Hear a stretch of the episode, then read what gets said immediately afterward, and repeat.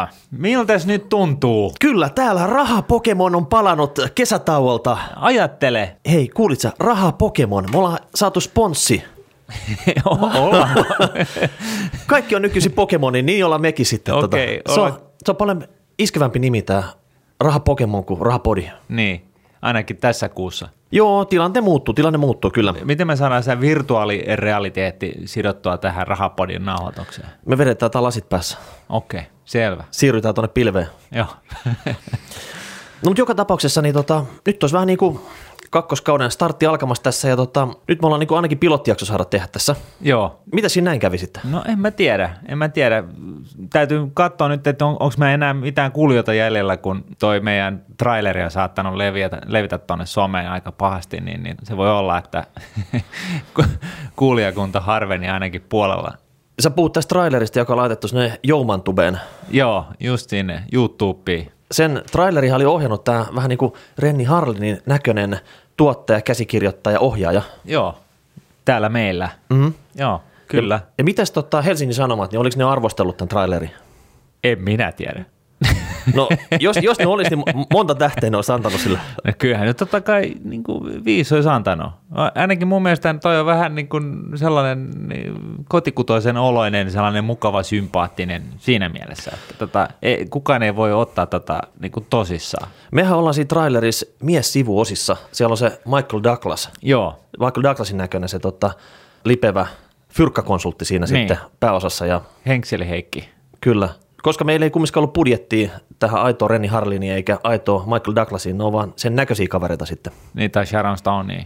No sekin vielä sitten silleen. Niin. Mutta se yksi kohtaus siitä jouduttiin Joo. poistaa sitten. Tota, Juu, ei mennä nyt siihen. joo, ei mennä Joo, siihen. joo. Me ei oltu täällä paikalla silloin, kun ne, ne osiot kuvattiin. Niin Mm. Mutta- me ollaan niin kuin täysin syyttömiä. Mutta hei, kakkoskausi alkamassa. Meillä oli tota, isosti, koska nyt on kakkoskausi, niin meidän täytyy tehdä niin kuin, tota, asioita paremmin kuin edellisen kaudella, eikö näin?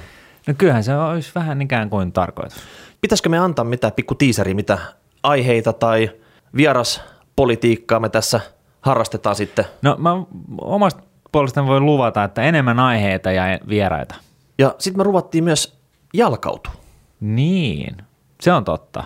Kerro siitä. Joo, eli nyt vaikka tämä onkin tämmöinen niin todella kodikas studio, mitä Lee Andersonkin tässä kehu viime kaudella sitten, niin me ollaan päätetty, että me lähdetään ihmisten ilmoille täältä. Tämä on, tää on liian tunkkainen paikka täällä. Samat ideat pyörii tässä, niin me otetaan niin mikki mukaan ja lähdetään siellä, missä tapahtuu. Eikö näin? No juuri näin. Eli nauhoitetaan milloin missäkin. Saadaan vähän niin kuin vaihtelua tähän meidän niin kuin fyysiseen olomuotoon Kyllä. Sieltä otetaan tai ympäristöön. kadun mies haastattelu sitten ja pistetään sitten niin kuin kolmonen asteen spotti päällä ja katsotaan, mitä se on mieltä sijoittamisesta. Lupaatko? No, katsotaan. Ja sen lisäksi me haluttaisiin ehkä enemmän tehdä tämmöisiä paljastuksia. Eikö jää? Joo, totta. Äh, mutta tähän me tarvitaan kyllä vähän apua. Mm. Me haluttaisiin olla niin kuin sijoitusmaailman seiskapäivää lehti. Että aina kun se torstaina ilmestyy, Tota noin, niin, siellä olisi, siellä olisi oliko tämä Seiska-lehti nyt se, se oikea vertauskuva? se kaikki ymmärtää, mistä kyse sitten. Että. No joo, ei kun itse asiassa niin, niin eh, tässähän oli ajatuksena se, että meistä tulisi tällainen niin kuin rahoitusalan törkykyn ö, syväkurkku, eli toisin sanoen niin me, me kerrotaan julki eletystä elämästä koettuja keissejä siitä, miten tämä meidän rahoitusala puhaltaa tavallisia syvän kansan rivien edustajia. Mutta oltaisiko me enemmän se äänitorvi? Me tarvitaan nyt ne syväkurkut. Te syväkurkut te olette te kuulijat, tiedätkö, sillä, että te kerrotte meille sen keissin ja me pistetään desipelit kaakkoon ja rykästään se ilmoille sitten. Juuri näin. Mutta kuulijoiden kannalta niin me ollaan se syvä kurkku, mutta oli miten oli, juuri näin. Eli tässä me tarvitaan nyt sitten toisin sanoen niin kuulijoilta esimerkkejä siitä, miten on saanut huonoa neuvontaa pankkitiskille tai miten joku liittoraitaville on, on, on myynyt sulle jotain huuhaata tai, tai Tai onko naapurin Jormaa vilattu linssiin jollain tavalla? niin, mitä ikinä onkaan tapahtunut sellaista, joka liittyy sijoittamiseen ja säästämiseen ja missä on saanut vääränlaista neuvoa tai on tullut huijatuksi tai ei ole kerrottu asioita tai ylipäätänsä eh, onko sinulla ollut huono kokemus eh, säästämiseen ja sijoittamiseen tai pankkipalveluihin, pankkipalveluiden yhteydessä, kerro siitä meille, niin me puhutaan tämä asia auki tänne Rahapodin eetteriin. Niin, eikö se ole hienoa sitten sillä tavalla, että tavallaan niin kuin tuhannet kuulijat pystyy sitten välttämään tämän saman virheen. Niin, kerro oma keissisi, niin pistetään vähän lisää painetta nyt sitten tänne rahoitusmarkkinoiden toimijoille ja, ja yritetään siivota tämä niin kuin meininki tällaisesta niin kuin törkystä. Joo, ja sitten palautekanavat on vanha tutut, eli tota, hashtag yes. rahapori Twitterissä tai sitten ihan vaan niin kuin tai sitten kuiskaat kirjekyyhky korvaa sitten yliopistokadun osoitteen ja vinkkaat vielä kolmanteen kerrokseen, niin sekin toimii sitten. Joo. Me jätettiin meidän kuulijat pulaan.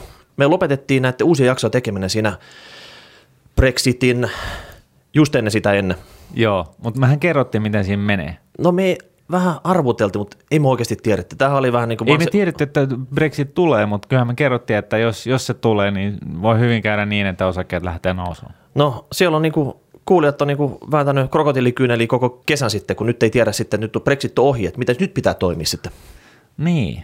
Joka tapauksessa, niin jos me nyt puhutaan Brexitistä vielä hetki, Joo. niin sehän oli aika yllätys, miten nopeasti siitä jopa toivuttiin sitten. Joo, siis ensinnäkin se, se mitä tuossa tapahtui, niin oli se, että, että selvästikin niin rahoitus- ja sijoitusmarkkinat ja pörssit, ei, ne, ne ei tykkää yllätyksistä. Ja britit ihan aikuisten oikeasti päätti lähteä EU-sta, niin ne oli sitten kuitenkin aikamoinen yllätys.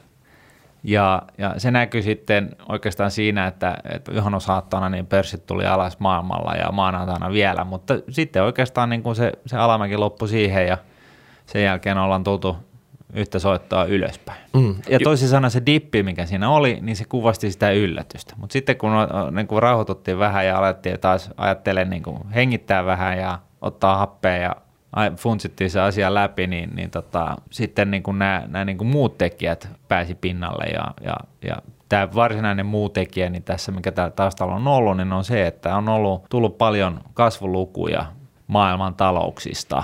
Eli maailman talous on, on ikään kuin antanut ensimmäisiä elonmerkkejä ja, ja tota, kasvu on, on ollut näkypiirissä. Maailmantalous on antanut anteeksi tälle Brexitille sitten, että se oli vain tämmöinen nopea sivujuone sitten. No Brexit on Britannia on merkittävä valtio ja sillä on iso talous ja näin poispäin, mutta sitten niin kuin tarpeeksi suuressa mittakaavassa, niin, niin, niin, se ei ehkä nyt kuitenkaan sitten maailmanmarkkinoita aja, ja, ja tota, varsinkin tässä niin kuin EU, Britannia, EU versus Britannia-konstellaatiossa tai Britannia versus EU-konstellaatiossa, niin, niin täytyy muistaa, että brittien viennistä 44 prosenttia on, menee EU-hun, kun taas EUn viennistä vain 10 prosenttia menee Britteihin näin ollen niin tämä heidän aikaansaamansa päätös lähteä EU-sta niin lyö kyllä niin sanotusti omaan nilkkaan.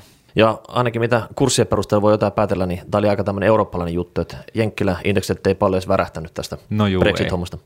Mutta se, mikä nyt jäi vähän kroonisesti, niin puntahan on aika alamaissa tällä hetkellä. Että... No, punta on alamaissa ja se nostattaa sitten tuontitavaroiden hintoja ja sitä kautta inflaatiota ja YM, YM ja, ja puhutaan, että työttömyys lisääntyy ja kaikenlaista tällaista, että tota, en mä nyt sitten tiedä, että täytyy kyllä sanoa ihmetellä oikeastaan sitä Brexit-äänitorveja, eh, mitkä siellä oli puhumassa tämän Brexitin puolesta, koska mä en tiedä, onko kukaan niistä enää samalla pallilla niin kuin jäljellä tuolla poliittisessa kentässä ja, ja tota, kaikki niin kuin ikään kuin tavallaan lähti oikealle ja vasemmalle, kun ne tulos saatiin tauluun? No, nyt on niin kuin Brexit on taputeltu ja sitten seuraavat askelmerkit tässä hommassa tapahtuu aika pitkälle tulevaisuudessa vasta sitten. Että. Joo, eli nyt on seuraavaksi niin odotellaan sitä, että Britit jättää tämän ikään kuin ilmoittaa EUlle virallisesti, että nyt tällainen päätös on tehty, jolloin, jolloin kello lähtee käyntiin ja silloin kahden vuoden aikana pitää – siitä hetkestä niin pitää sitten neuvotella nämä, nämä niin kuin kaikki uudet sopimukset, eli Britannian ja EUn väliset sopimukset. Ja, ja Britithän ilmeisesti kuvittelee, että he pystyvät poimimaan rusinat pullasta, mutta tota, e, ne on aika yksin siinä uskossa, että kaikki muut maan, maailman kansalaiset niin on kyllä aika aika vahvasti sitä mieltä, että, se, että tämä voi vähän tulla yllätyksenä Briteille, että oikeasti, että jos sä lähdet EUsta, niin sitten sulla ei ole niitä etuisuuksiakaan. Niin, että se koko rusinapulla poistetaan siitä pöydältä sitten. Mm, niin, kokonaisuutena joo, joo. kyllä. No mitäs täällä Suomessa kaikki nyt ok ja tota, ensi vuoden budjettiikin tuossa lähti vähän spekuloimaan. Siellä Suomessa, oli... Suomessa tosiaan niin kuin asiat on, on niin kuin, siis ensimmäisiä merkkejä, mä olin tuossa maanantaina Maikkaren huomenta Suomen lähetyksessä ja kysymyksenä oli, että on tullut ristiriitaista tietoa Suomen taloudesta, että mikä tämä kuvio nyt on ja, ja mä lähdin sinne ilmoittamaan, että nyt se käänne on tapahtunut. Sä lähdit betta sitä vai? Juu, yllätykseksi niin, niin tämä Heidi Showman, joka oli, oli sitten tämä toinen osapuoli siinä, ne oli samalla linjalla, mikä hänhän on siis tällainen ihan pesun kestävä ekonomisti, että hän niin aikuisten oikeasti tietää, mutta vaihtotase, Suomen vaihtotase on plussalla, ylijäämäinen, sen, sen kehitys on ollut niin parempaan päin viimeisen kolmen vuoden aikana, mutta nyt se on e, ensimmäistä kertaa ylijäämäinen. Se tarkoittaa siis sitä, että kansainvälisessä taloudessa niin Suomi ei enää elä velaksi siis sillä tavalla, vaan... vaan... Het, hetkinen, että se Orpo, tuore valtiovarainministeri, rykkäsi nyt budjettiehdotuksia. Siinä lähdetään niin kuin 10 pinnan velkavivulla. Melkein 6 miljardia pitäisi. Hän puhuu valtion taloudesta. Kyllä. Mutta se on eri asia. Nyt me puhutaan niin kuin Suomen taloudesta ja, ja kun vaihtotase on ylijäämäinen, niin se tarkoittaa sitä, että Suomen talous ei velkaannu mutta ei joka kuulija, tiedätkö, käynyt näitä makrotalouden perusteita, missä nämä no joo, syvällisemmin. Mutta joka tapauksessa vaihtotaseen ylijäämäisyys on hyvä asia. Sitten toinen asia on, on BKTn kehitys on viimeisen kolmen vuoden aikana myös ollut parempaan päin. Ja nyt tänään odotellaan, riippuen vähän keneltä kysyy, mutta noin prosentin BKT-kasvua tälle vuodelle – ja jopa työttömyyskin on lähtenyt hienoiseen laskuun, joka on siis ehkä se merkittävin asia tässä. Ja se, mikä on ylipäätänsä vetää niin kuin tätä BKT, niin kyllä se on niin kuin kuluttajakysyntä. Eli jengi kuluttaa vaikka, vaikka tota, sitten velaksi. E-, eli mennään se, se kylki edellä elvytystä. Eli, eli kerrotaan vielä, sä annat Orvolle luvan velkaelvyttää nyt. No nyt taas puhut tästä valtion taloudesta ja se on taas vähän eri asia, mutta itse asiassa niin mä oon, mä oon koko ajan sanonut sitä, että mun mielestä niin, niin turha itketetään Suomen kohtalaista velkaisuusastetta, että tota, mä ottaisin kyllä velkaa siihen, että me saataisiin nämä rakenteelliset muutokset läpi nopeassa aikataulussa. Mutta sen mä haluan vielä sanoa, että, että tota, vaikkakin Suomen BKT nyt sitten kasvaa ja vaihtotase on positiivinen ja työttömyys laskee, niin, niin se mikä on edelleen kuitenkin tässä huolestuttavaa, niin se on se, että tämä tahti on huonompi kuin EU-ssa keskimäärin. Ja sehän tarkoittaa sitä, että jos, jos puhutaan euromaista, niin jos euromaat, kaikki muut euromaat elpyy nopeammin kuin Suomi, niin se johtaa siihen, että eurosta tulee liian kallis Suomen talouteen nähden, ja me jäädään niin kuin sitä kautta, meille syntyy niin kuin käsijarru. Eli meidän täytyy myydä nyt, kun vielä euro niin kuin tukee tätä meidän Ei, vaan meidän pitää, meidän pitää ajaa läpi nämä rakenteelliset muutokset nopeasti kuin vaan tässä ei nyt niin kuin ihan oikeasti itku enää auta. Että Eli vitosvaihde joko, silmä. Vitosvaihde silmä. Joko lähdetään eurosta tai sitten rakenteelliset muutokset, mutta jompikumpi on aivan pakko tapahtua. No tuossa kanssa tämmöisiä tietoja tämmöisestä negatiivisen velan määrästä pyöri uutisissa ja joku laskeskelee, että sitä on semmoinen 12 000 miljardia jo tällä hetkellä liikkeelle, että lähinnä euromaiden ja tota, Japani valtiovelkaa sitten ja tota, tämä nyt oli jo ennen, kun me lähdettiin lomille, niin sama homma sitten siinä, ja eikä se ole oikeastaan juurikaan siihen muuttunut sitten, että suuri osa niin kuin Saksan lainoistakin taitaa olla jo niin kuin negatiivisen koron puolella siellä. Joo, kyllä et, se niin on. Et tota, milloin joku kirjoittaa jonkun kirjan, joka kertoo sitten, mitä tämä tilanne ratkee, koska niin kuin tällä hetkellä kaikki pyörittelee sormia, ihmettelee tätä tilannetta. Joo, ja siis niin itse asiassa on, on pankkejakin, pankkitalletuksiakin, jossa, jotka on negatiivisia. Muistaakseni mä luin jossain, että Tanskassa olisi näin. Joo, onhan se tulla Suomeenkin yrityksillä ainakin tässä vaiheessa. Että, tota, kuluttajillahan sitä oikeastaan pysty lanseeraamaan millään tavalla. Ei. Kun näin käy, niin sitten ottaa vaan ne setelit ulos sieltä pankista ja pitää ne laittaa ne patjaan, niin ne säilyttää arvonsa. Mutta outo tilanne. Kyllä. No sitten oli hei, kesällä oli Italian pankit vähän niin kuin tapetilla. Stressitestejä tehtiin, EBA, tämmöinen European Bank Association, vai mistä se lyhenne tulee sitten, niin tota, teki tämmöiset stressitestit ja joku perjantai-ilta myöhään ja sitten kerrottiin, että tota, mikä oli tilanne ja sieltä nyt niin kuin pahnanpohjimmaiset löytyi joku italialainen pankki, mikä nyt pistetään niin kuin halkipoikkia pinoja. Onko se homma taputeltu sitten siinä? No oikeastaan se on näin, että, että tämä, nämä stressitestin tulokset tuli, tuli Brexitin paikkeilla ja tota, tähän johti siihen, että pankkiosakkeet lähti tippumaan varsinkin Italiassa ja, ja näin. Ja, ja yhtä aikaa niin myös Italiassa alettiin puhumaan siitä, että itse asiassa valtion pitäisi lähteä tukemaan niitä pankkeja. Eli siis toisin sanoen italialaiset veronmaksajat joutuisivat ma- lähtemään maksaa tätä. Näin vaikka tuossa just ennen vuodenvaihdetta tuli, tuli tämä uusi direktiivi voimaan, joka, joka siis tarkoittaa käytännössä sitä, että tämä niin sanottu bail-in-direktiivi, eli siinä se päällimmäinen juju on nykyään se, että veronmaksajat tulee viimeisenä pelastamaan pankit. Eli ensin omistuksen arvo menee nollaan, sitten sen jälkeen juniorilainojen arvo menee nollaan ja sitten vielä seniorilainojenkin arvo menee nollaan tai ne seniorilainojen oikeudet muutetaan uusiksi osakkeiksi pankkiin. Ja, ja vasta sitten jossain vaiheessa niin, niin tulee kysymykseen se, että valtio lähtee pelastamaan pankkia. Ja tämä direktiivihän sitoo kaikkia EU-maiden jäseniä. Ja, ja tota, näin ollen, niin sikäli mikäli Italia pysyy ja kunnioittaa tätä kyseistä direktiiviä, mikä nyt ehkä kuitenkin on jonkunnäköinen lähtökohta, niin, niin osakkeenomista italialaisessa kriisipankissa, niin sen tilanne on aika ikävä. Mutta eikö tässä Italiassa se tilanne, että sen lisäksi, että siellä on näitä pankin osakkeomistajia, kuka voi olla tahansa italialainen, siellä on myös niin kuin pankin velkapapereiden omistajia aika paljon näitä säästäjissä.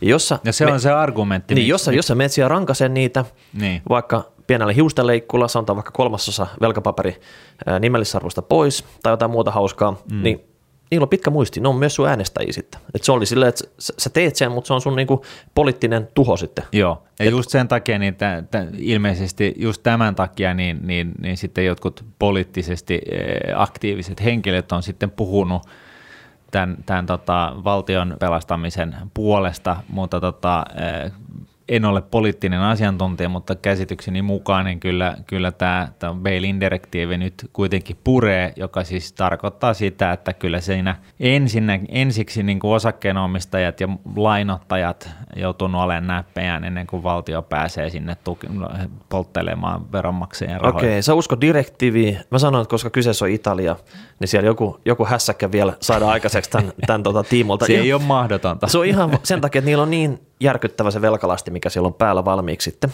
Että pienetkin uhkaukset siihen sitten, että ne tekee jotain niin. ihmeellistä sitten, niin sieltä löytyy niin kuin neuvotteluhalukkuutta täällä muiden euromaiden joukosta sitten. No joo, Kreikan suhteen mä voisin, olisin ehkä samalla kannalla, mutta mulla on, mulla on vielä ehkä hyvä uskoisena tyyppinä, niin vielä jonkun verran uskoa siihen, että Italia ei nyt ole ihan samassa kastissa kuitenkaan kuin kreikkalaiset.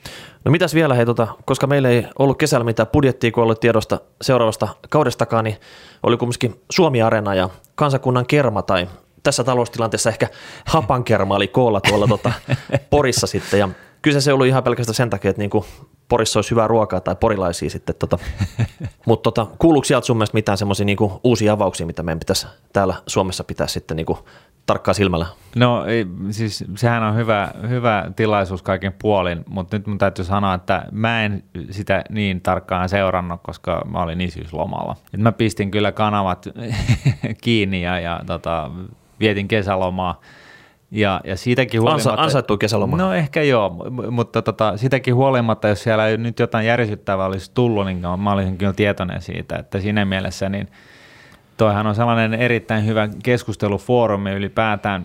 Siinä viikon päivät keskustella, eri tahot keskustelee omista agendoistaan ja, ja tota, tuulettaa asioita. Ja tämähän on tällainen niin kuin formaatti, joka on kopioitu Ruotsista, jossa julkista keskustelua käydään vähän lepposemmassa niin kuin ympäristössä ja, ja, se on hyvä, hyvä sessio siinä mielessä, mutta ei, ei siinä viime vuonna kun siellä kävin, niin, niin ihan mielenkiintoistahan se oli ja siellä oli mielenkiintoisia puheita ja mä kävin kävin aika kattavasti kuuntelemassa Yhdysvaltojen entistä suurlähettilästä ja, ja tota, perussuomalaisia ja, ja kaikkea siltä väliltä. Ja, ja se, se on niin kuin todella mielenkiintoinen formaatti, mutta ei, ei sieltä niin kuin suoranaisesti mikään, mitään yksittäistä rävisittävää läpi tule. Onko sinulla tietoa, minkä takia nämä formaatit kopioidaan aina Ruotsista?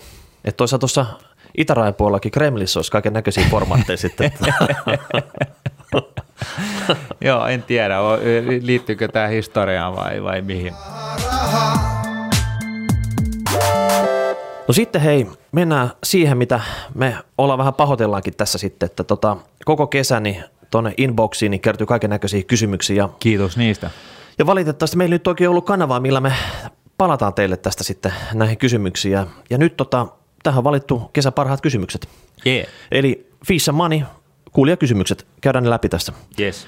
Jere pisti tähän tauluun heti tämmöisen hyvän peruskysymyksen sitten, että olisi lähdössä osakkeet ostaa ja mikä olisi tämmöinen sopiva summa, millä niitä pitäisi vähintään kerralla ostaa sitten. No sehän riippuu täysin siitä, että minkälaiset kulut sulla on siitä sijoittamisesta. Et, et siinä mielessä, niin, niin tota, jos sä pystyt sijoittamaan ilmaiseksi, niin sitten sä voit sijoittaa ihan miten pieniä summia tahansa, mutta mut tyypillisesti niin, jos ostat osakkeita, sä joudut maksaa sitä välityspalkkiota ja näin ollen, niin sen välityspalkkion koko määrittää aika pitkälle sen, että, että onko jossa, jollain tietyllä summalla järkeä lähteä sijoittaa tai ei. Omasta mielestäni niin, niin ehkä sellainen joku Siis totta kai se pitäisi olla, se, se kulun vaikutus siihen sijoittamiseen pitäisi olla mahdollisimman pieni mm. lähtökohtaisesti. Niin, että jos tulee vaikka 2, 3, 400 on semmoista tota ylimääräistä per kuukausi, mitä voisi laittaa sijoituksiin, niin pari kuukautta säästelee niitä sitten, niin sitten siinä on varmaan joku ihan niin, sopiva jos potti kasassa jo sitten. Että... Just näin, että jos olet jossain, jossain kilpailijalla ja se joudut maksaa niin kuin 25 euroa per osakekauppa ja sä sijoittat 400, niin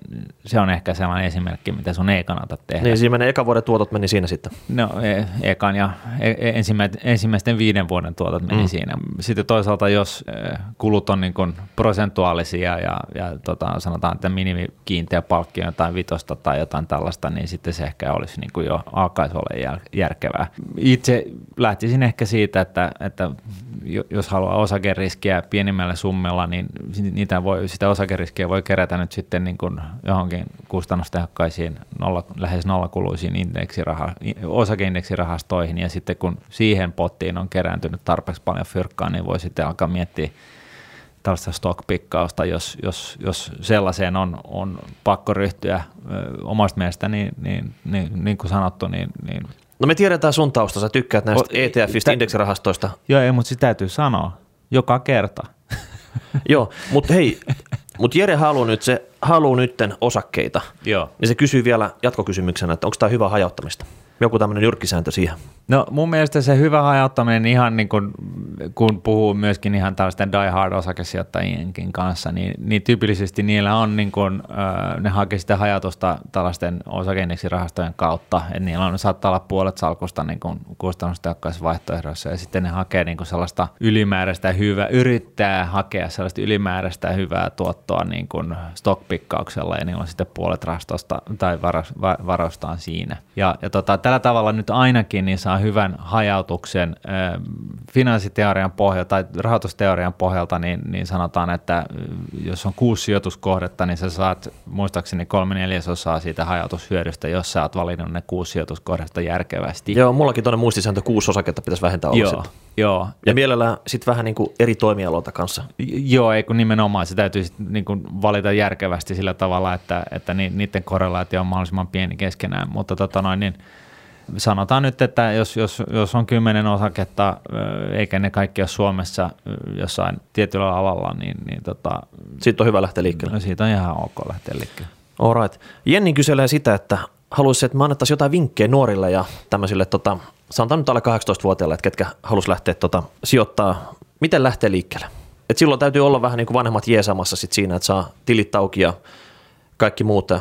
No jos sä oot alaikäinen, niin joo. Heti kun sä oot täyttänyt sen 18 vuotta, niin sä saat ne tilit auki ja, ja kyllä se, vaikka mä nyt toistan tätä joka kerta, mutta kyllä se silloin se järkevä juttu on se, että ensinnäkin ihan oikeasti aloittaa sen säästämisen. Se on niin kuin yllättävän iso kynnys, eli saada kaikki tilit auki ja näin poispäin.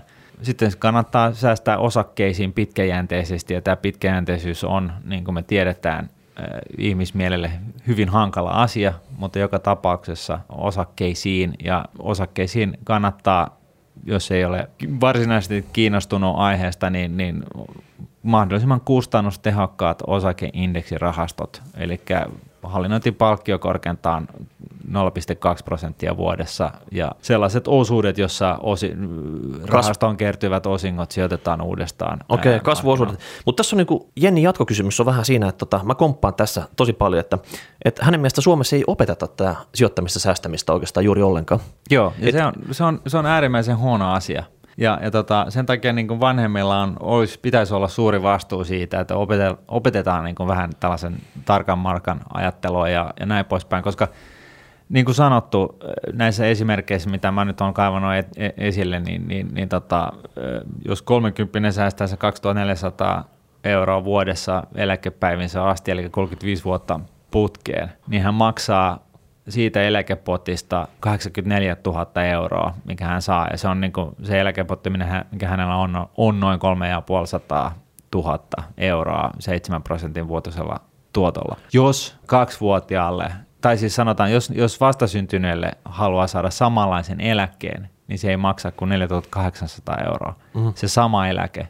Näin ollen, niin se tarkoittaa, tämä kuvastaa just sitä, että mitä aikaisemmin sä aloitat sen säästämisen, sitä nopeammin ja sitä pienemmällä rahamäärällä sä pääset kiinni samoihin lopputuloksiin. Jos ei mitään muuta, niin, niin tota, ainakin tämä asia pitäisi iskostaa ihan jokaisen suomalaisen päähän. Mun mielestä on paljon turhempiakin aiheita, mitä koulussa opetetaan. Niin, no mutta kuka he laatii nämä opetussuunnitelmat sitten? Mä muistelen, että se yhteiskuntaopi... Eikö se tunne...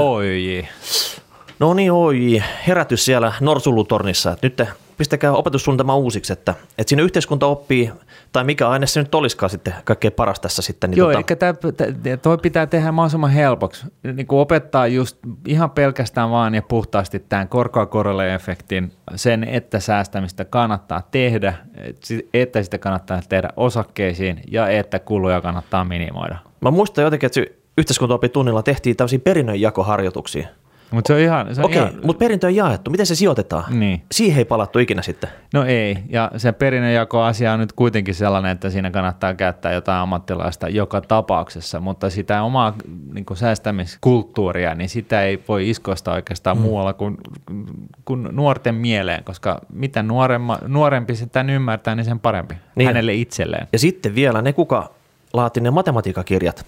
Mä muistelen, että siellä laskettiin kovasti jotain pizzan pinta-alaa, mutta ei ketään kiinnosta, mikä on pizzan pinta-ala.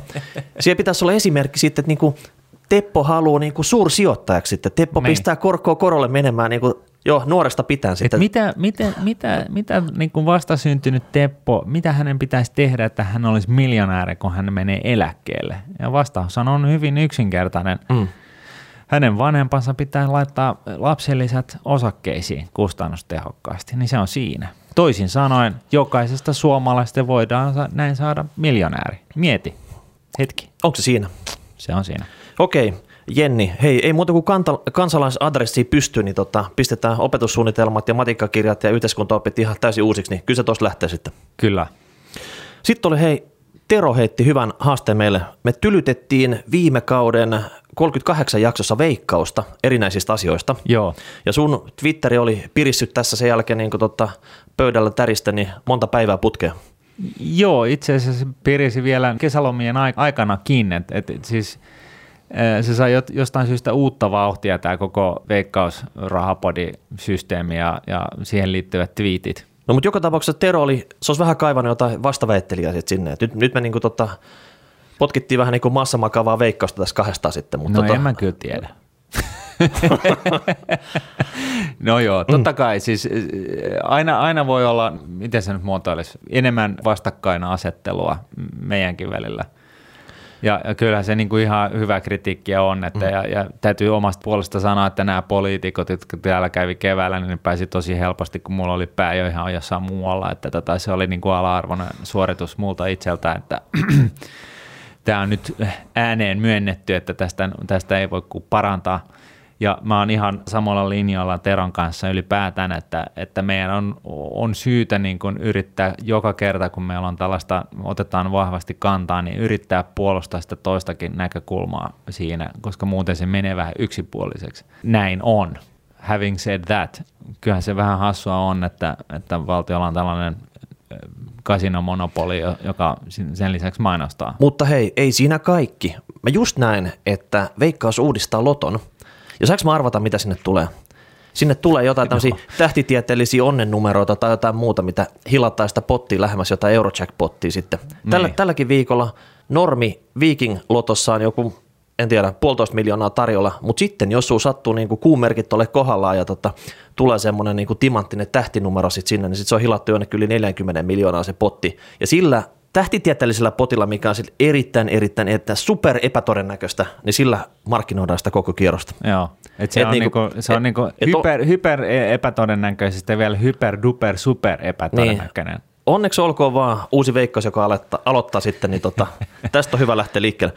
Sitten Petri vinkkasi meille, että tota, Briteissä on tämmöinen niin Premium Bond-viritys, joka on pyörinyt siellä jo, oliko yli 50 vuotta, tota, vuodesta 56 alkaa, ja kolmasosa brittien populasta omistaa sitä. Joo. Eli kyseessä on niin kuin bondi, mutta se bondin omistajille, siellä on vähän semmoisen niin lotto käynnissä kerran kuussa sitten.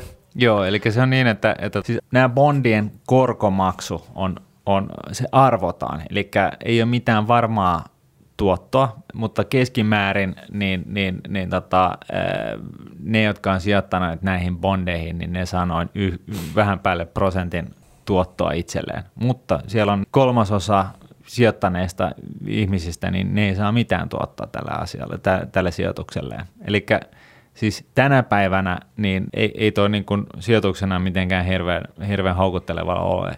Syy, miksi tällainen on, on ollut olemassa, on se, että, että koska siinä oli tällainen niin kuin arpapeli Feature, niin se tuotto oli verotonta, mutta ny- nykyään niin, niin brittiläinen verolaki on muotoutunut sellaiseen muotoon, että käytännössä niin, niin piensijoittajan, saa, piensijoittaja saa verottomana niin kuin korkotuoton joka tapauksessa. Ja, ja sitten vähän suurempi tuloinen, niin, niin kuitenkin ihan fiksulla verolla verotettua sitä tuottaa. Et, et näin ollen, niin tätä, tämä on vähän niin kuin tällainen niin kuin jäänne. Mutta mehän halutaan hyvät jäänteet muuallaan meille uusia juttuja. Ja tota, me ollaan sen verran kovaa lottokansaa, niin tämä voisi ihan hyvin toimia täällä. Jos jokainen pistää se normi 400 sinne veikkauksen peleihin, tähän peliin sitten sillä, mikä on niin kuin käytännössä lotto, Mm. niin tota, samalla tavalla valtiokonttori saisi 2 miljardia vuodessa sitten niin kuin tota, tilkittyä tätä lainaottoa sitten sillä.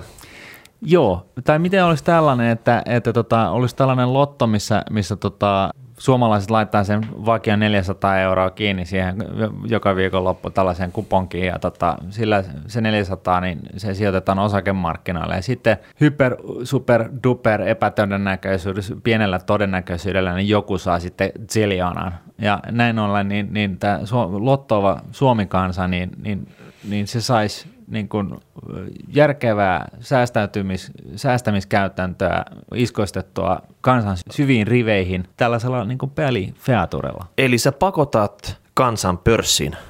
En mä sitä pakota. Eihän Onhan se on melkein pakko sen lähteä, jos sinne niin kuin chiliona arvotaan sitten. Joo, no siis pakot, en mä, no, onko tämä nyt sitten pakottamista, mutta fi, fiksua se nyt joka tapauksessa olisi, että, että siinä mielessä, niin, niin, niin jos sä niin kuin nuori, ku, viisivuotiaasta lähtien alat harrastaa niin kuin lottaamista ja kantelet niitä rahoja sinne veikkaukselle, niin, niin tota, tällä tavalla niin tästä jännityksestä niin sä saisit jotain, jotain niin kuin järkevää tuottoa 100 prosentin varmuudella. Ja sitten, sitten se houkutin siinä on se, että, että mitäs jos, jos sulla on 36 numero oikein, niin, niin sitten sä saat seljana. No nyt meillä on tuore valtiovarainministeri tuo puikossa. Katsotaan, mitä peliavauksia sieltä tulee sitten tähän liittyen. Ja mun mielestä niin kuin veikkauksen vois, ve, veikkaus voi lähteä tällaista peliä pelaamaan, tai siis tarjoamaan, koska siitä olisi niin kuin käyttäjille jotain todellista hyötyä. Niin, että ei mitään tämmöistä lose-lose vaihtoehtoa, vaan win-win sitten. Tota. Niin.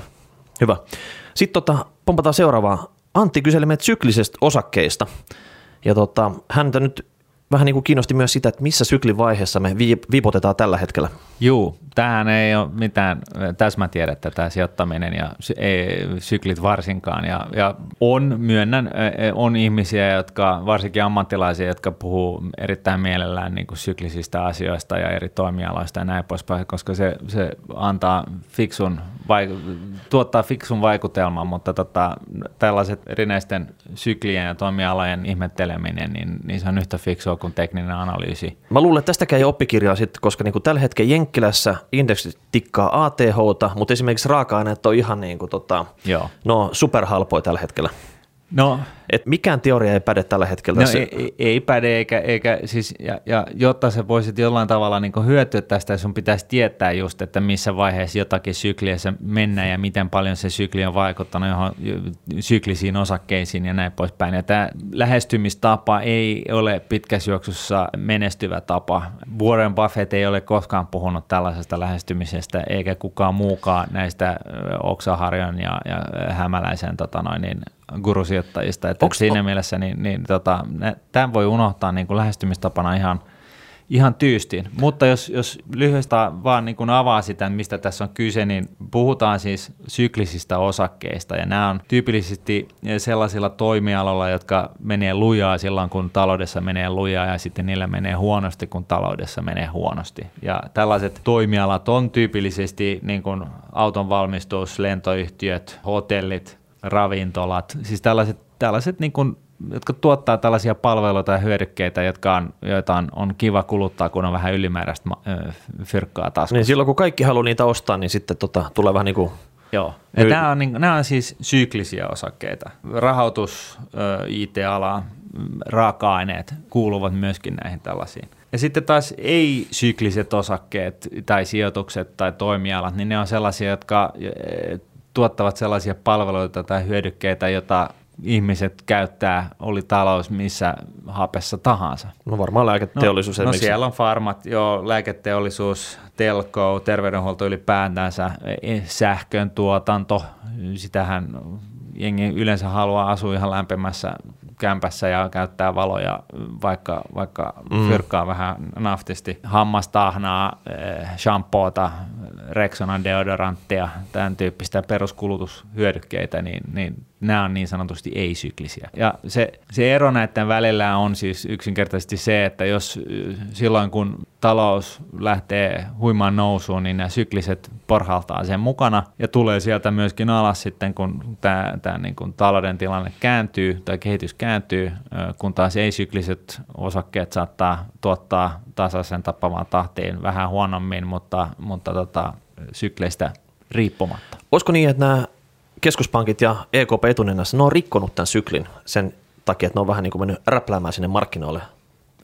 Siis voi olla. Ja sitten se voi olla, että, että sykli on hajalla sen takia, että aurinkoon ilmestyy uusi pilkku.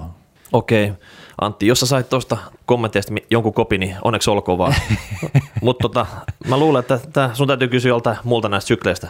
Joo, Eh, kyllä, kyllä se vähän niin on. Ja, ja niin kuin sanottu, niin, niin sille on jo vissi syy, miksi yksikään menestynyt sijoittaja ei puhu syklisestä sijoittamisesta. No sitten Jenny, hän haluaa lisää naisia tänne studion vieraaksi.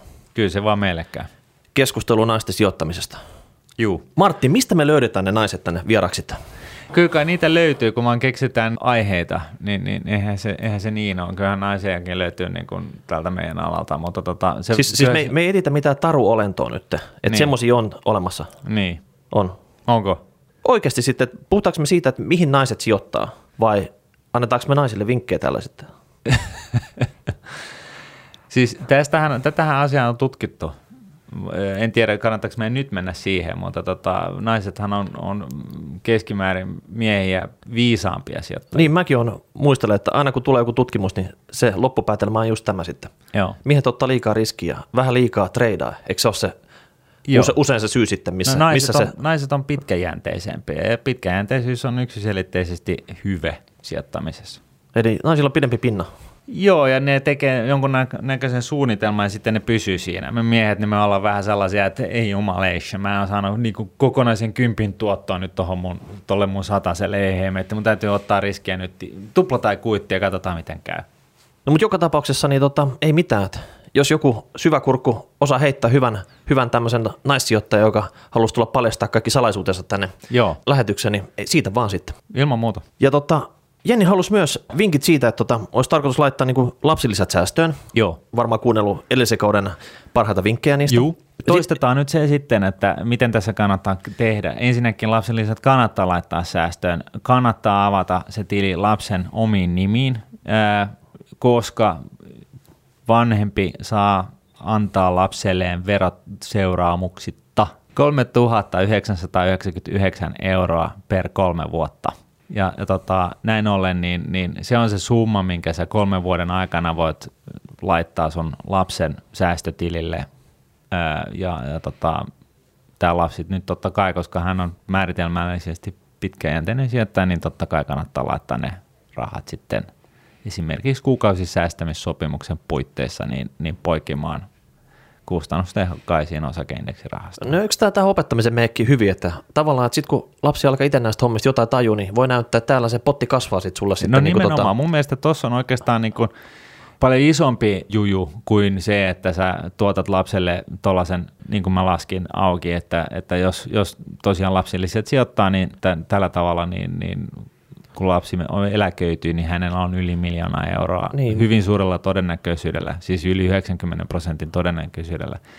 Niin vaikka tämä on totta kai varmasti ihan kivaa tälle lapselle sitten, varsinkin kun hän eläköityy, niin se ehkä suurempi juju tässä on se, että esimerkin voimalla iskoistetaan tällaista tietynlaista taloudenpitoa ja ymmärrystä ja korkoa korolle ajattelua ja, ja tota, näin, joka sitten niin kuin johtaa siihen, että tämä kyseinen – ihmisalku käyttäytyy sitten tämän mukaisesti koko elämänsä läpi ja pääsee aika lailla niskan päälle muihin nähden. Niin, siinä ei tarvitse sitten enää yrittää sitä aivopesua sitten 18 vuoden jässä, kun tota Joo. on niin kuin maailma auki ja maailma auki ja moottorit on kuuma. Ja iskä lompakko etitään sitten kovasti sitten. Niin. Kyllä. No nyt mennään sinne HC-osastolle. Verne kyselee tästä Deutsche Bankista.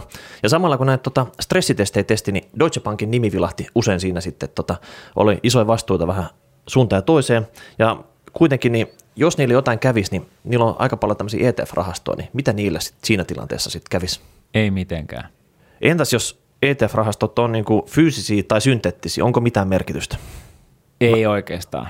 Mutta tota, Vähän epäröit kyllä. E, joo, e, siis jos ne on fyysisiä, eli jos nämä ETF-rahastot sijoittaa suoraan aidosti oikeisiin osakkeisiin, silloin tosiaan niin rahastolle ei käy mitenkään, koska rahaston omistaa osuuden omistajat ja kun rahasto on sijoittanut varansa ihan oikeisiin osakkeisiin, niin, niin sen, se rahastoyhtiö tai rahastoyhtiön omistajan konkurssi niin ei vaikuta siihen, että, että, että, että miten sen rahaston arvo kehittyy. Jos taas tämä rahasto on niin sanotusti synteettinen, eli se replikoi jotain indeksiä muulla tavalla kuin sijoittamalla indeksin mukaisiin osakkeisiin. Esimerkiksi tallettamalla rahat tai sijoittamalla rahat johonkin valtion obligaatioihin ja, ja pyörittämällä jotain futuuria, joka seuraa sitä kyseistä ö, osakeindeksiä, niin, niin silloin vähän riippuen kuka on laskenut liikkeelle, kuka on se vastapuoli siinä futurikaupassa tai jos on tällainen toisenlainen johdannais muoto, eli swappi, niin, niin tota, missä toinen osapuoli sitoutuu antamaan tietynlaista tuottoa, niin, niin tota, jos tämä Deutsche Bank on tämän swapin vastapuoli niin, ja se menee konkurssiin, niin sitten voi olla, että tämä rahaston arvonkehitys loppuu sinä päivänä, kun Deutsche Bank menee konkurssiin, koska Deutsche Bank ei osaa pysty kunnioittaa sitä kyseistä swap-sopimusta. Tämä on hyvin teknillinen asia. Mutta tota noin, niin, ää, lyhyt vastaus on, jos Deutsche Bank menee konkurssiin, rahastoille ei käy mitenkään. Ja jos, jo, jos on sijoittanut synteettisiin rahastoihin, niin voi olla, että se arvonkehitys loppuu. Eli se ei enää tikkaa sen indeksin mukaisesti, mutta silloin se voit on lunastaa sun rahat ulos siitä ja sijoittaa johonkin toiseen. Eli lyhyt vastaus Vernelle, että, että jos hän nyt ei koko kesänä oikein pystynyt nukkumaan tämän asian takia sitten, kun odotti niin. vastausta meiltä. Niin. Niin tota, että nyt voi huokasta helpotuksesta, että, että pahimmassakin skenaariossa tämä on aika minimaalinen sitten. Joo, mutta taas kerran niin, niin tota, kaikki tällaiset ETN eh, ja muut härvelit, missä, missä sijoittajien varat sijoitetaan jonkunnäköiseen johdannaiseen, oli se sitten swap tai futuri tai optio tai osakelaina, niin, niin tota, näissä on aina kor- nimenomaisesti enemmän riskiä, äh, olkoonkin, että se on pieni, mutta siltikin niin on enemmän riskiä kuin sellaisissa rahastoissa, jotka sijoittavat suoraan indeksin mukaisiin fyysisiin osakkeisiin. Eli suosi fyysisiin, niin sun ei tarvi hikolla, hikolla tämän asian suhteen sitten. Ei sun oikeastaan muutenkaan, mutta vieläkin vähemmän. Kyllä. No sitten hei, viimeinen kysymys, ja tämä on kaikkien HC sitten. Tomi, heitti tämmöisen, että miten tämmöiset inverse ETF toimivat eh, indeksirahastojen kohdalla? Eli idea on tässä sitten sillä tavalla, että, että on tämmöinen indeksirahasto, mutta se on niin käänteinen. Eli silloin kun indeksi tikkaa ylöspäin, niin tämä menettää arvoa, ja silloin kun indeksi tulee alaspäin, niin tämä taas saa arvoa. tässä nyt oli esimerkki vaan SP500 se SOT ETF, näitähän on paljon vaikka niin kuin tota noihin korkoihin, bundiin, kymmenenvuotiseen tai sitten näitä tota, mitä muita korkoja täällä Libori löytyy. Että tavallaan nyt kun indeksit tikkaa ATH, sitten mietitään, että jos tulee 10 pinnaa. ATH suunta... on siis all time high, eli ne on korkeammalla tasolla. Kyllä, eli niin kuin, onko seuraava 10 prosenttia, onko se alas vai ylöspäin, niin rupeaa niin kuin molemmat tuotteet vähän niin kuin kiinnostaa sitten. Niin. Mutta mut miten nämä inverset on tehty?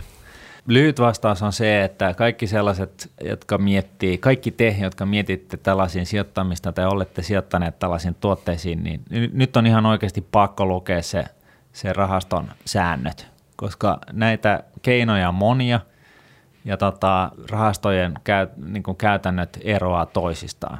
Helpoin tapa tuottaa tällainen niin sanottu inverse tai bear-tuote, niin on, on yksinkertaisesti se, että rahasto tallettaa rahat johonkin, josta saa jotain korkotuottoa ja sitten tota, myy futuria lyhyeksi, indeksi, kyseistä vertailuindeksin futuria lyhyeksi. Ja tota, toinen vaihtoehto on se, että on, on hyödyntää tällaisia swap-sopimuksia, jolloin, jolloin tyypillisesti, jos tämä nyt olisi tämä Deutsche Bank, joka on laskenut liikkeelle tämän, tällaisen inverse-tuotteen, niin, niin tota, tyypillisesti siellä on sitten Deutsche Bank vastapuolena tässä swap-sopimuksessa, ja siinä swap-sopimuksessa ollaan yksinkertaisesti sovittu, että jos toi indeksi menee ylös, niin sitten rahasto osuudenomistajilta otetaan fyrkkaa, ja jos se menee alas, niin Deutsche Bank maksaa rahaston osuudenomistajille fyrkkaa.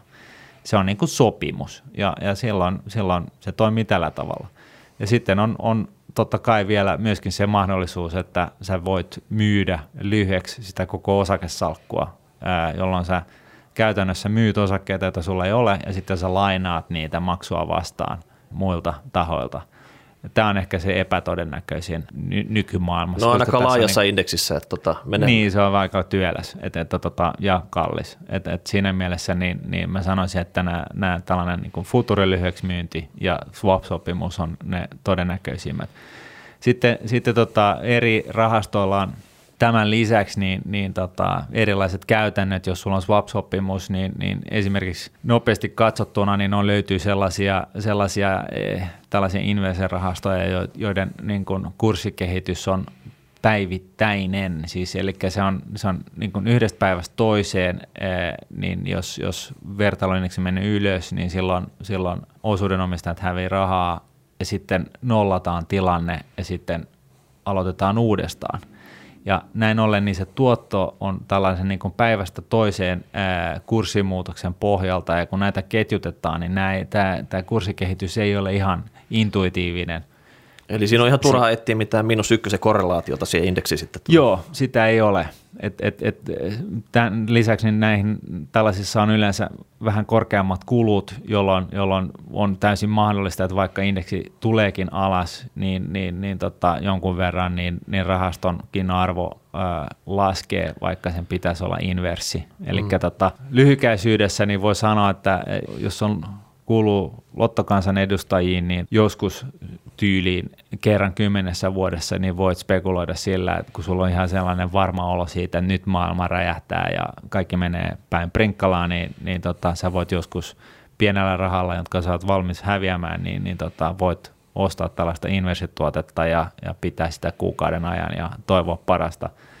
Mutta niin kun lähtökohtaisesti niin näiden yhteydessä sun kannattaa, sun on pakko lukea se kyseisen tuotteen prospekti, että se ymmärrät, miten sen arvo kehittyy, koska näissä on niin, kuin niin monta vaihtoehtoa, että näissä on, näissä on väkisinkin pieniä eroja kuin kaikkien näiden vastaavanlaisten tuotteiden kesken. Okei Tomi, eli ei siis silmät kiinni ja ostonappi pohjaan, vaan niin tuoteraamattu käteen ja tutustut vähän tarkemmin ennen kuin rupeat mitään hätikömään. Juuri näin. No siinä oli hei kysymykset tältä erää. En tiedä monta minuuttia me saatiin kasaan, mutta kyllä tämä varmaan aika pitkä. Toi näyttää kyllä nyt huutavaa jotain tuo nauhari, että tässä niin kuin aika loppuu kohta, että täytyy laittaa niin kuin purkki. Herra isä. To, toivottavasti tota, toi tuottaja saa leikattua tästä vähän lyhyemmän. Tai sitten se pitää kuunnella semmoisen niin tota, puolitoista nopeuksisena. Mik, mikki Hirja äänellä. Mutta hei, lopuksi vielä, niin tota, arvostelkaa Rahapodi iTunesissa. Ei ole paha juttu, muutama semmoinen klikki ja pari riviä tekstiä sit sinne Käykää laitatte. katsomassa se meidän traileri, naurakaa sille, Kommentoikaa sitä. kommentoikaa sitä.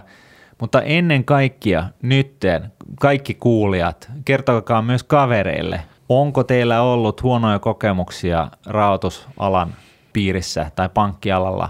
Oletteko te saanut huonoa palvelua, huonoja neuvoja, vääränlaista neuvoa, onko teitä huijattu? Kertokaa meille, niin me kerrotaan teille. Kyllä. Tästä se lähtee, hei. Yes.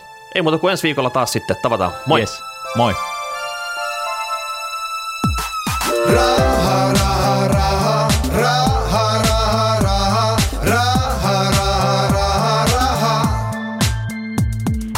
Rahapodi on podcast, jossa puhumme taloudesta, säästämisestä ja sijoittamisesta. Sinä päätät podin sisällön, joten ehdota aiheita ja anna palautetta Twitterissä hashtagillä rahapodi tai lähetä sähköpostia osoitteeseen rahapodi at. Seuraava jakso julkaistaan ensi viikolla.